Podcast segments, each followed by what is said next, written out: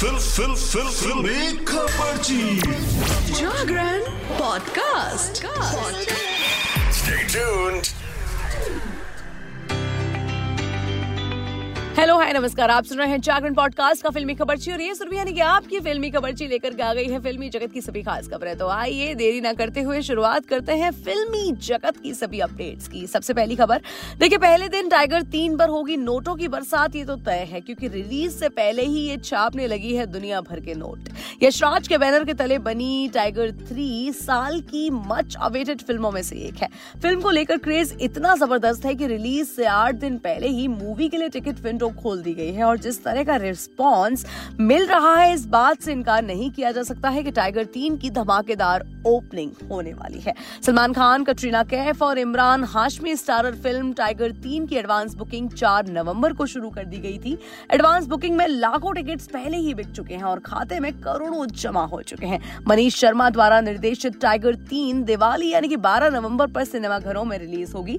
Advance booking के जो आंकड़े सामने आए हैं उससे झुटलाया नहीं जा सकता है कि फ़िल्म पहले दिन शानदार कलेक्शन करेगी। सेक, सेकनेल के मुताबिक ओपनिंग डे के लिए फ़िल्म की चार लाख बासठ हज़ार तीन सौ सत्ताईस टिकट बेची जा चुकी है जिसमें से पंद्रह हज़ार 345 शोज़ में दिखाई जाने वाली टाइगर तीन ने अब तक बारह दशमलव चार दो करोड़ रुपए पहले से ही कमा लिए हैं। जी हाँ ये मैं आपको बिफोर रिलीज़ आंकड़े बता रही हूँ।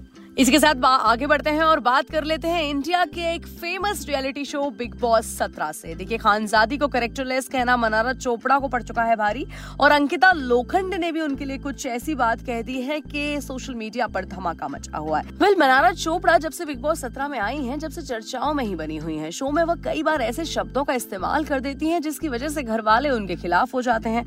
मोलेस्ट शब्द के बाद अब मनारा चोपड़ा ने करेक्टरलेस जैसी भाषा बोली है, जो आने वाले समय में शायद उनके लिए मुसीबत लेकर आ सकती है। दरअसल बिग बॉस सत्रह के बीते एपिसोड में मनारा चोपड़ा ने अंकिता लोखंडे के साथ आ, कुछ बातचीत में खानजादी और फिरोजा खान को कैरेक्टरलेस बताया था।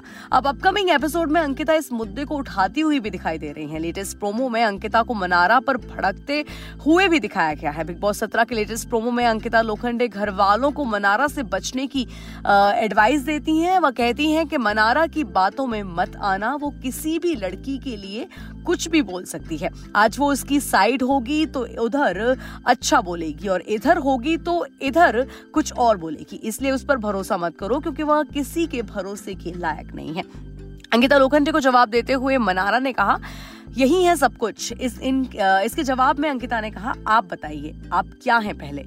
नहीं सुनी जाती है, आपको अपनी सच्चाई तो चाहिए। उस दिन वो खानजादी को करेक्टर लेस बोल रही थी, तुम्हारे खिलाफ कोई चला जाए ना मनारा तो तुम्हारी जल जाती है। यही नहीं, सोशल मीडिया पर भी मनारा चोपड़ा को जमकर ट्रोल किया जा रहा है। किसी के कैरेक्टर के बारे में बोलने पर लोग मनारा की क्लास लगा रहे हैं। वहीं कुछ लोग सवाल उठा रहे हैं कि अंकिता को ये बात, इतने दिन बाद क्यों याद आई? उन्होंने ये चीज़ खानजादी के साथ डिस्कस पहले क्यों नहीं करी? वहीं दूसरी तरफ़ ब्लैक ड्रेस में बेबी बम्प फ्लॉन्ट करती दिखी अनुष्का। बॉलीवुड अभिनेत्री अनुष्का पिछले कुछ समय से अपनी सेकेंड प्रेगनेंसी को लेकर काफ़ी चर्चा में है। प्रेगनेंसी की खबरों के बीच अनुष्का भी लाइमलाइट से दूरी बनाए हुए हैं और हाल ही में उन्हें बैंगलोर में पति विराट कोहली के साथ देखा गया।